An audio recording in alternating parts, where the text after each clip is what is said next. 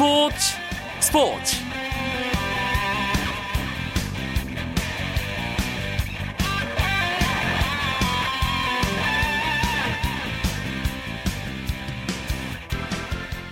안녕하십니까. 수요일 밤 스포츠 스포츠. 아나운서 이광용입니다. 2014년 K리그 클래식 17라운드 6경기가 수요일 저녁 전국 각지에서 열렸습니다 33라운드까지 치러서 상하위 스플릿을 나누기 때문에 일정의 반환점에 이르는 날이기도 합니다. 이 경기를 끝으로 캐리어 클래식이 잠시 올스타전 휴식기에 들어가죠. 그래서 오늘 17라운드 더더욱 치열한 각 팀들의 승부가 예상됐습니다. 아, 어떤 매치업의 비중이 더 높다고 말하기 힘들 정도로 경기마다 재미있는 이야기거리들이 팬들의 눈길을 끌었던 수요일 저녁이었는데요. K리그 클래식 17라운드 경기 결과는 잠시 후에 자세하게 짚어드리도록 하겠습니다. 매주 수요일마다 찾아오는 메이저리그 이야기도 준비되어 있습니다. 잠시만 기다려 주시고요. 먼저 프로야구 경기 상황을 비롯한 주요 스포츠 소식부터 정리해 드립니다.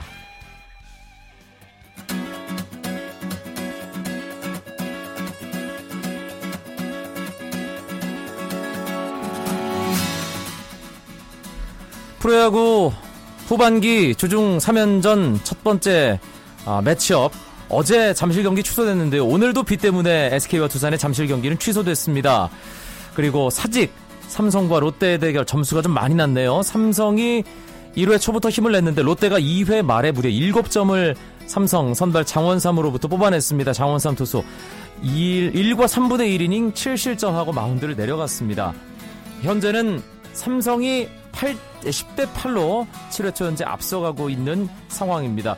삼성은 최태인 선수가 조금 전 7회 솔로 홈런, 롯데는 최준석 선수가 홈런 하나를, 전준우 선수가 홈런 두 개를 기록했습니다. 광주에서는 LG와 기아, 기아가 먼저 석점을 뽑아냈지만 LG가 4회 초에 무려 9점을 기록하면서 9대 6, 지금은 7회 말 현재 LG가 기아에게 앞서가고 있는 상황입니다. LG의 최경철 선수 말루 홈런을 4회에 기록했는데요. 개인 통산 첫 번째입니다. 대전에서는 NC와 한화, NC가 8대 1로 앞선 상황에서 한화의 8회 말 공격이 진행 중입니다.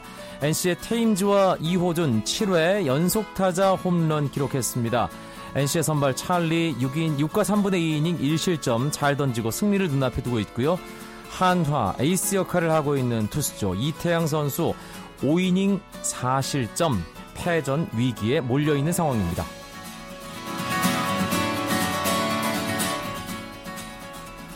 독일 프로축구 레버쿠젠의 손흥민 선수가 프리시즌 경기에서 도움 1개를 올리고 페널티킥을 유도하며 활약했습니다. 손흥민은 오스트리아 체람제에서 열린 러시아 로코모티브와의 경기에서 전반 3분 도움을 기록하고 3분 뒤엔 페널티킥을 유도해 팀 승리를 이끌었습니다. 손흥민의 활약을 앞세워 레버쿠젠은 로코모티브에 3대 1로 이겼습니다. 지동원 선수도 도르트문트에서 비공식 데뷔전을 치렀는데요. 도르트문트의 지동원은 독일 3부 리그 오스나비르크와의 연습 경기에 선발로 나와 공격 포인트 없이 45분을 뛰었습니다. 이 경기에서 양팀 1대 1로 승부를 가리지 못했습니다. 김정행 대한체육회장이 당분간 평창 동계올림픽 조직위원장 직무 대행을 맡게 됐습니다. 김진선 전 위원장이 사퇴한 조직위원회는 부위원장 가운데 연장자가 직무를 대행한다는 정관에 따라 김정행 대한체육회장이 내일 오전 서울 사무소를 방문해 각종 현안에 대한 보고를 받기로 했다고 밝혔습니다. 조직위원회는 또 위원장 사임에 따른 리더십 부재에 대응하기 위해 차기 위원장 선임 시까지 비상대책반과 24시간 상황실을 운영한다고 덧붙였습니다.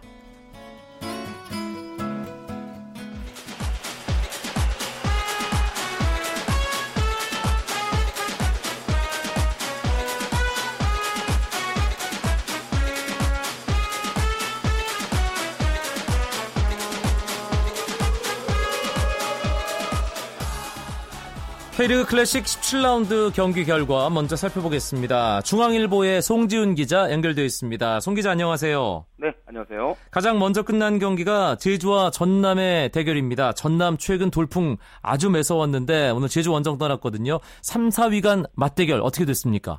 네, 홈팀 제주가요. 최근 6경기에서 1승 5무로 좀 아슬아슬한 무패 행진 중이었고요. 오히려 원정팀 전남이 최근 4경기 3승 1무 정말 제대로 상승세를 타고 있었는데 오늘 경기는 이런 그 최근의 흐름과는 상관없이 징크스에서 승부가 갈렸습니다. 네. 그 전반 18분에 박수창 선수, 후반 37분 알렉스 선수 연속골 기록하면서 제주가 2대 0으로 이겼는데요. 제주가 사실 이 전남전 승리에 참 익숙합니다. 오늘 또 이기면서 그 전남전 4연승 겸 7경기 6승 1무 일방적인 상승세가 이어졌거든요. 사실 그 제주가 앞선 경기 서울전 무승 징크스를 끊지를 못했는데 그 화풀이를 천적 전남에게 한 것 같습니다. 역시 징크스는 무시할 수가 없는 거군요. 네, 그렇습니다. 나머지 경기들 조금 전에 막 끝났거나 이제 후반 추가 시간 진행 중인 그런 상황들인데 1위 어, 포항과 최하위 인천의 맞대결도 눈길을 끌었죠. 네, 사실 이 뭐 선두와 꼴찌 순위로만 보면 다윗과 골리앗의 싸움인데요. 사실 이번 경기를 앞두고 제가 그 인천이 선수들이 좀 심기일전했다라는 이야기를 좀 듣고 있어서 개인적으로 좀 이변 가능성이 있지 않을까 기대를 했는데요. 결과는 득점 없이 0대 0 무승부였고요. 네. 양 팀이 승점 1점씩 나눠 가졌습니다. 그 2위 전북을 떨쳐내야 하는 포항에게나 또 승점을 최대한 많이 쌓아야 되는 인천 두 팀 모두에게 아쉬운 결과였습니다. 그렇군요. 울산 대 전북의 대결도 아주 눈길을 끌만한 매치업이었어요. 그렇습니다. 이 두 팀이 지난주에 한번 만났습니다. 그 FA컵 16강전이었는데 그때는 전북이 2대 1로 이겼거든요. 그 이제 K리그로 포커스를 좀 집중해서 보더라도 그 최근 3경기 연속으로 승리가 없었다가 경남을 상대로 간신히 1승을 했던 울산이 그 최근 2연승 중인 전북보다는 좀 더 승리가 간절하다 그런 느낌이 있었는데요. 그 뭐 두 팀 모두 찬스에서 제대로 집중력을 보여주지 못하면서 이 경기도 득점 없이 0대 0으로 끝났습니다. 오늘 만약에 전북이 이겼으면 오늘 포항이 무승부에 그쳤기 때문에 골득 실차로 밀어내고 선두로 올라갈 수 있었거든요. 그렇죠. 다음을 기약하게 됐습니다. 네. 부산과 수원의 만남도 참 여러 가지로 재미난 매치업이었죠. 네, 이 경기 뭐 이른바 윤성효 더비죠. 그 수원이 이 묘하게도 이 전 사령탑이었던 이 윤성효 감독이 이끄는 부산을 만나면 좀 약한 모습을 보여주기도 했기 때문에 이 수원 팬들 또 부산 팬들 아주 관심을 모았는데요. 수원이 전반에 정대세 선수 또 후반에 산토스 선수 연속골을 터뜨리면서 2대 0으로 이겼습니다. 그 수원이 최근 원정 3경기 연속 무승으로 좀 부진했었는데 거기서 탈출을 하게 됐고요. 부산은 최근 8경기 연속 무승입니다. 네. 아, 성남 대 경남의 경기 어떻게 됐습니까? 네, 성남 그 9위였고요. 또 11위 경남. 이른바 그 강등권 탈출 더비였는데 성남이 최근에 2연패 그리고 경남이 3연패로 둘 다 좀 안 좋았거든요. 오늘 경기는 이 골 결정력에서 걸렸습니다. 성남이 후반 11분 김태환 선수 선제골을 끝까지 잘 지키면서 1대 0으로 이겼고요. 예, 오랜만에 소중한 승점 3점을 챙겼습니다. 그리고 끝까지 아, 마지막까지 그, 좀 추가 시간 좀 길게 이어지고 있는 경기가 서울 월드컵 경기장에서 치러지고 있는 FC 서울과 상주 상무 7, 8위간 맞대결인데 이 경기 끝났습니까? 네, 경기 마무리가 됐고요. 네. 서울이 2대 1로 역전승을 했습니다.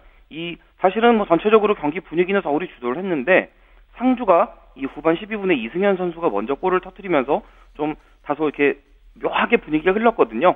하지만 후반 24분, 36분에 몰리나 선수와 에스쿠데로 선수, 이 서울의 두 외국인 선수가 연속골을 터뜨려주면서 경기가 뒤집혔고요. 네. 뭐 서울 최근 6경기 3승 상무 아주 무서운 상승세를 타게 됐습니다. 17라운드 경기가 모두 끝났습니다. 이 6경기를 통해서 뭔가 순위표의 변화가 있겠네요.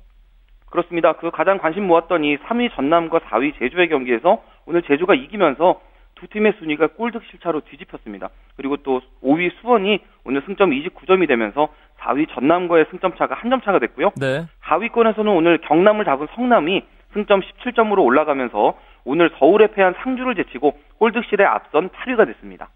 K리그 클래식 금요일에 올스타전을 치르게 되는데 휴식기를 잠깐 갖게 되는 거죠? 그렇습니다. 일단 올스타전 말씀드리면 이제 내일 모레죠. 그 오후 8시 서울 월드컵 경기장인데요. 그 선수 구성에 조금 변화가 있습니다. 그 샤프 김은중 선수 비롯해서 포항의 강수일 문창진 선수, 또 인천의 김용환 선수, 그리고 제주의 김현 선수 이렇게 다섯 명이 팀 박지성 멤버로 추가 합류를 하게 됩니다. 뭐 이번 올스타전 끝나고 나면 선수들이 이제 휴식기를 갖게 되는데 그 월드컵 브레이크에 비하면 기간은 짧지만 어떤 팀에 드러난 문제점들을 충분히 보완할 수 있는 그런 원포인트 릴리프의 효과는 있을 것으로 기대됩니다. 알겠습니다. K리그 17라운드 경기 예, 소식과 올스타전 관련 이야기까지 중앙일보의 송지훈 기자로부터 들어봤습니다. 고맙습니다. 네, 감사합니다.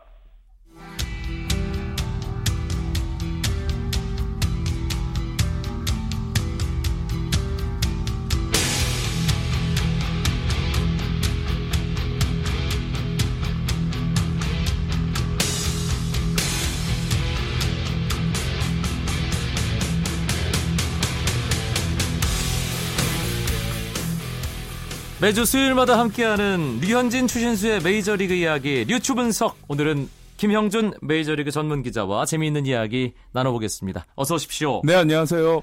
하루 지나긴 했는데요. 아직까지 감흥은 있습니다. 류현진 선수의 후반기 첫 등판 시즌 11승 달성 잘 던졌어요, 정말. 네, 뭐 7이닝 2실점이면 류현진 선수가 뭐 자주 선보였던 어, 그런 경기 내용인데 사실은 경기가 끝난 후에 그런 후폭풍이 그 어느 때보다도 그렇고 뜨거웠던 어, 그런 경기였습니다. 네. 특히 뭐 류현진 선수 하면은 체인지업 투수로 잘 알려져 있잖아요. 그런데 어제 경기에서 류현진 선수가 보여준 모습은 새 얼굴의 사나이였어요. 음. 초반에는 슬라이더 투수가 됐다가 중간에 원래 체인지업 투수로 돌아왔다가 막판에는 또 이 커브를 엄청나게 또 구사를 하면서 이 그야말로 피츠버그 타자들과 피츠버그 감독에게 그야말로 극찬을 받았던 그런 하루였습니다. 현지 중계진에서는 류현진 선수가 커브를 던지니까 어, 클레이턴 커쇼를 네. 보는 것 같다. 뭐 이런 얘기도 했고요. 특히 어, 어제 선보인 구종 가운데 뭐 최근에 재미를 보고 네. 있는 구종이기도 합니다만 고속 슬라이더, 컷 패스트볼, 뭐 어떻게 불러야 될지 모르겠는데 네. 이 구종으로 류현진 선수가 한 단계 업그레이드된 그런 느낌도 어, 받았어요. 그렇습니다. 예. 어, 일단 이 컷 패스트볼과 슬라이더를 정리를 해드리면 어, 슬라이더보다 컷 패스트볼이 속도는 더 빠르고 어, 변화는 약간 이제 덜한 그러니까 빠른 공, 패스트볼과 슬라이더의 중간 공이 이제 컷 패스트볼이거든요. 네. 근데 유현 선수의 이 새로운 구종이 87마일 정도가 나오기 때문에 음. 메이저리그의 평균적인 이 슬라이더의 구속이 한 84마일 정도 되고요. 유현 선수는 작년에 82마일짜리 슬라이더를 던졌어요. 그러다 보니까 슬라이더가 갑자기 82마일에서 5마일이 2주 만에 점프가 돼버리니까 이거는 컷 페스트볼이다. 모두가 이렇게 생각을 하고 있는데 실제로 류현진 선수는 아니다. 고속 슬라이더다라고 얘기를 하고 있고 실제로 컵패스들보다 훨씬 이제 큰 움직임을 보이고 있거든요. 어 그런데 그 부분이 그 유현 선수에게 정말 좋은 환경이에요. 사실 유현 선수가 국내에서도 이런 윤성민 선수에게 슬라이더도 배워보려고 했고 그러다가 잘 안 됐거든요. 네. 근데 공교롭게도 다저스라는 곳이 투수 코치가 현역 시설 시절에 최고의 슬라이더 투수였던 저안이었고 그리고 좌한 중에 가장 이 좋은 슬라이더를 던지는 클레이튼 커슈가 있거든요. 그러니까 이 두 명이 조금 조금씩만 이제 그런 쪽지게 가해를 해줘도 아. 유현 선수의 실력이 엄청나게 느는 거예요. 그러다 보니까 뭐 유현 선수가 최근 두 경기에서 던진 슬라이더는 정말 그 예전에 유현 선수가 던졌던 공하고는 완전히 다른 그런 위력적인 공들이었습니다. 김영준 기자가 조금 전에 어제 경기는 뭐 내용면으로는 이전의 경기들 류현진 선수 잘했던 거와 크게 다르지 않는데 네. 경기 후에 어마어마한 반응들이 나오고 있다고 말씀하셨잖아요. 어, 이렇게 그 후원 평가들이 쏟아지는 이유는 뭘까요? 어, 그랬던 것 같아요. 그러니까 이 피츠버그도 세 번째 상대를 했는데 어, 보통 투수들이 변신을 하려고 노력을 많이 하잖아요. 네. 근데 그런 게 잘 안 되거든요. 그렇죠. 어렵죠. 새로운, 그렇죠. 예. 새로운 구종을 배우려고 몇 년을 노력을 해도 안 되는 경우가 있는데 류현진 선수는 불과 피츠버그가 어, 대략 한 달 전에 만났을 때하고는 전혀 지금 다른 투수가 되어 있거든요. 음. 그러다 보니까 그거에 상당히 충격을 받은 것 같고 어, 좀 전에 슬라이더 말씀도 드렸지만 경기가 끝난 후에 이 피츠버그 클린트 허들 감독이 피츠버그가 이제 대략 올 시즌에 100경기 정도 치렀습니다. 그런데 어제 류현진 선수의 커브가 올해 우리 팀이 상대한 커브 중에서 가장 어려운 공이었다라는 얘기를 했을 정도로 그러니까 우리 팬들은 슬라이더에 주목을 했지만 현지에서는 또 이 커브에 대한 칭찬도 엄청났어요. 네. 그러다 보니까 심지어 이제 손혁 해설위원 있잖아요. 화가 난다 그러더라고요. 왜요? 너무 이런 그 새로운 구종이나 이런 것들을 빨리빨리 습득을 하다 보니까 나도 투수였는데 난 그렇게 안 됐는데라는 생각에 본인은 뭐좀 화가 난다라는 농담을 하더라고요. 그야말로 이기적인 유전자네. 11승을 달성했습니다. 이 정도면 메이저리그 전체 다승 순위에서도 상당히 높은 어, 순위인 그 거죠. 내셔널리그에서 현재 공동 3인데요. 내셔널리그의 이 다승 그 11승 이상을 거둔 투수가 8명밖에 없는데 그 중에 3명이 바로 다저스에 있어요. 이 커쇼 그레인키 류현진 선수가 1, 2, 3 선발. 예. 그렇죠. 그러다 보니까 오늘 현지 이 중계진에서는 세 선수의 얼굴을 비추면서 이런 얘기를 했습니다. 머리가 세 개 달린 용 있잖아요. 옛날 이 서양 신화에 나오는. 예. 예 그러 그래 그러면서 이 커쇼 그레인키라는 이 위, 정말 대단한 투수들과 함께 유현진 선수가 어깨를 나란히 하고 있다라는 게 음. 정말 뿌듯하더라고요. 이게 머리는 뭐 차별은 서로 안 할 거 아니에요. 그러니까 삼선발이 그 머리 세 개 중에 하나를 차지한다는 거는 류현진 선수 위상이 그 정도 된다는 얘기네요. 그럼요. 예. 네. 유현진 선수 정말 하여튼 야구 잘합니다. 정말 잘해요. 예. 아, 그런데 다저스 팀 분위기는 아주 좋은 편은 아닌 것 같아요. 지금 내셔널리그 서부지구 순위 경쟁이 좀 치열해지고 있죠. 네, 다저스가 이 아홉 경기 반차를 줄이고 나서 어, 선두로 올라섰을 때까지만 해도 다저스의 기세는 정말 좋고 샌프란시스코는 하향세였기 때문에 아 점점 이제 갈수록 다저스가 게임 차를 벌리겠구나라는 게 이제 대부분의 예상이었거든요. 특히 지난 시즌 다저스가 보여줬던 그렇죠. 그 어마어마한 막판 행진이 있었기 네. 때문에 더더욱 그런 생각 많이 하셨어요. 그러니까 그때 이 다저스가 쉰 경기에서 40 12승을 거두는 모습을 보였기 때문에 아 작년과 똑같은 코스를 밟겠구나라는 생각을 했는데 다저스가 올해 이상하게 뒷심이 좀 떨어지는 모습을 보이면서 아직까지도 4연승을 거두지를 못했어요. 네. 번번이 이제 상승세다 싶을 때는 좀 어이없는 일이 일어나면서 경기를 패하거든요. 그런 상황에서 샌프란시스코가 또 오늘도 그런 극적인 승리를 거두면서 다시 한번 이 다저스를 2위로 밀어냈기 때문에 작년만큼 그렇게 손쉬운 이런 우승 경쟁이 될 것 같지는 않습니다. 음, 샌프란시스 샌프란시스코가 지금 100경기 치렀고요. 다저스가 네. 102경기를 치렀으니까 샌프란시스코는 62경기, 다저스는 60경기를 네. 남겨놓고 있는데 순위 경쟁이 정말 치열합니다. 내셔널리그 서부지구. 그런데 공교롭게도 류현진 선수 다음 등판이 샌프란시스코 경기네요. 맞습니다. 어, 항상 이 류현선 아무래도 다저스의 최대 라이벌이 샌프란시스코다 보니까 어, 두 팀 간의 경기가 정말 치열해요. 이 경기가 이제 샌프란시스코 원정 경기인데 네. 샌프란시스코 원정 가면은 이 샌프란시스코 팬들이 비 LA를 외치면서 정말 뭐 다저스 꺾어달라라고 계속 연호를 하잖아요.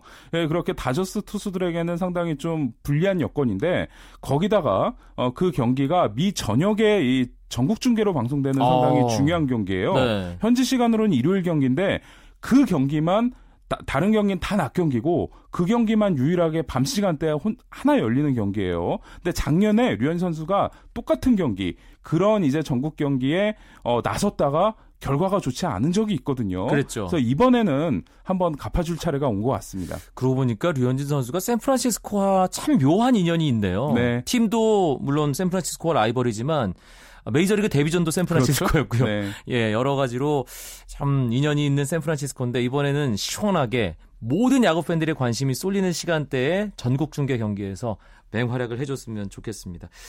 아, 역시 그 부담을 덜어내는 것이 호투의 기본 조건이 되겠네요. 네.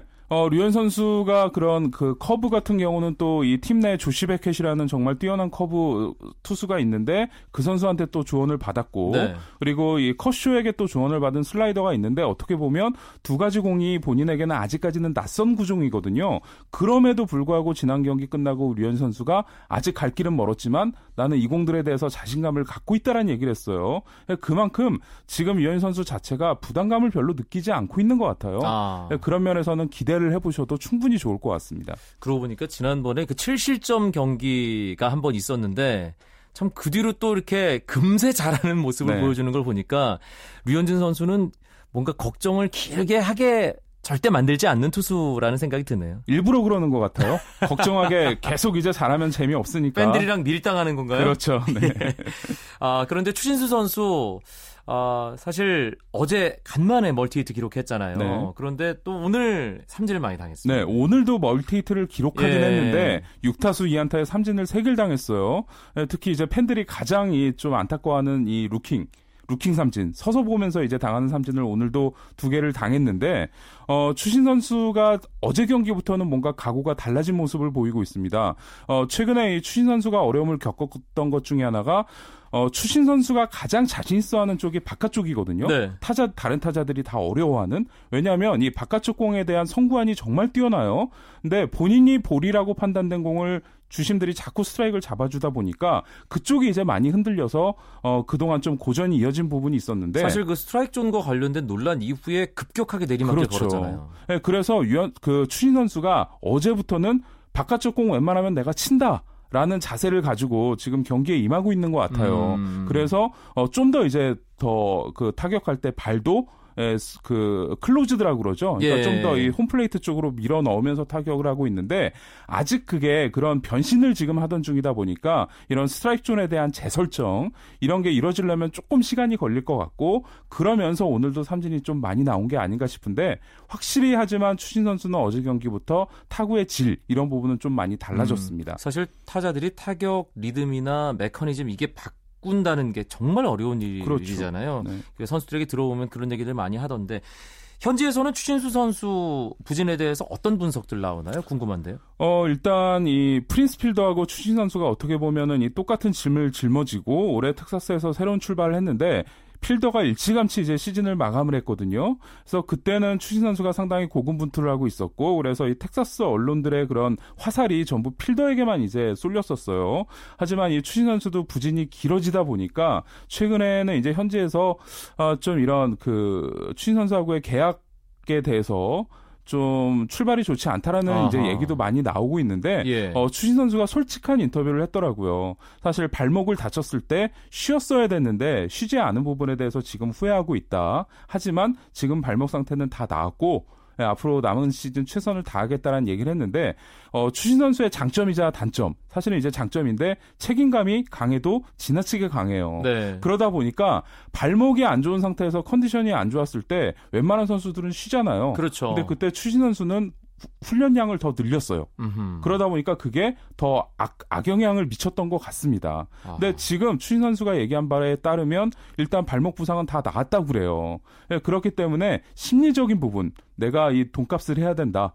우리 팀이 지금 이렇게 쓰러지고 있는데 나만이도 자, 나만이라도 잘해야 된다. 그렇게 심리적으로 부담을 가졌던 부분을 최근 들어서 조금씩 털어내고 있는 것 같거든요. 네. 그러니까 그런 면에서 추신 선수가 빠르게 좋아지지는 않겠지만 그래도 가장 이 저점은 통과한 게 아닌가라는 생각이 듭니다. 사실 어, 선수가 부진하면 특히 돈을 많이 받는 선수가 부진하면 팬들 입장에서나 구단 입장에서는 계속 눈을 흘기게 되잖아요. 그렇죠. 예. 그런 부담을 빨리 털어내는 것도 그리고 어, 팬들이나 구단들이 좀 기다려주는 그런 네. 모습도 우리로서는 조금 예, 그랬으면 하는 그런 마음이 좀 생기네요. 그러니까 추신 선수가 매준 계약이 7년 계약이잖아요. 네. 올해만 야구할 거 아니거든요. 그렇죠. 실제로 뭐 칼로스 벨트란이 예전에 뉴욕 매치와 7년 계약을 맺고 있다했을 때 첫 해 상당히 부진했어요. 근데 두 번째 해부터는 어, 본인의 이제 모습 어, 보여주면서 다시 좋은 활약을 했는데 아무래도 그런 선수들이 장기 계약, 대형 계약을 맺으면 첫 해 같은 경우는 심리적으로 무너지는 경우가 많더라고요. 네. 아마 추신수 선수도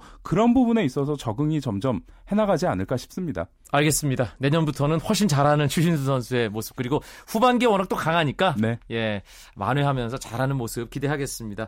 메이저리그 이야기 류추 분석 김영준 전문 기자와 함께했습니다. 고맙습니다. 고맙습니다. 내일도 9시 35분에 뵙겠습니다. 아나운서 이광용이었습니다. 고맙습니다. 스포츠 스포츠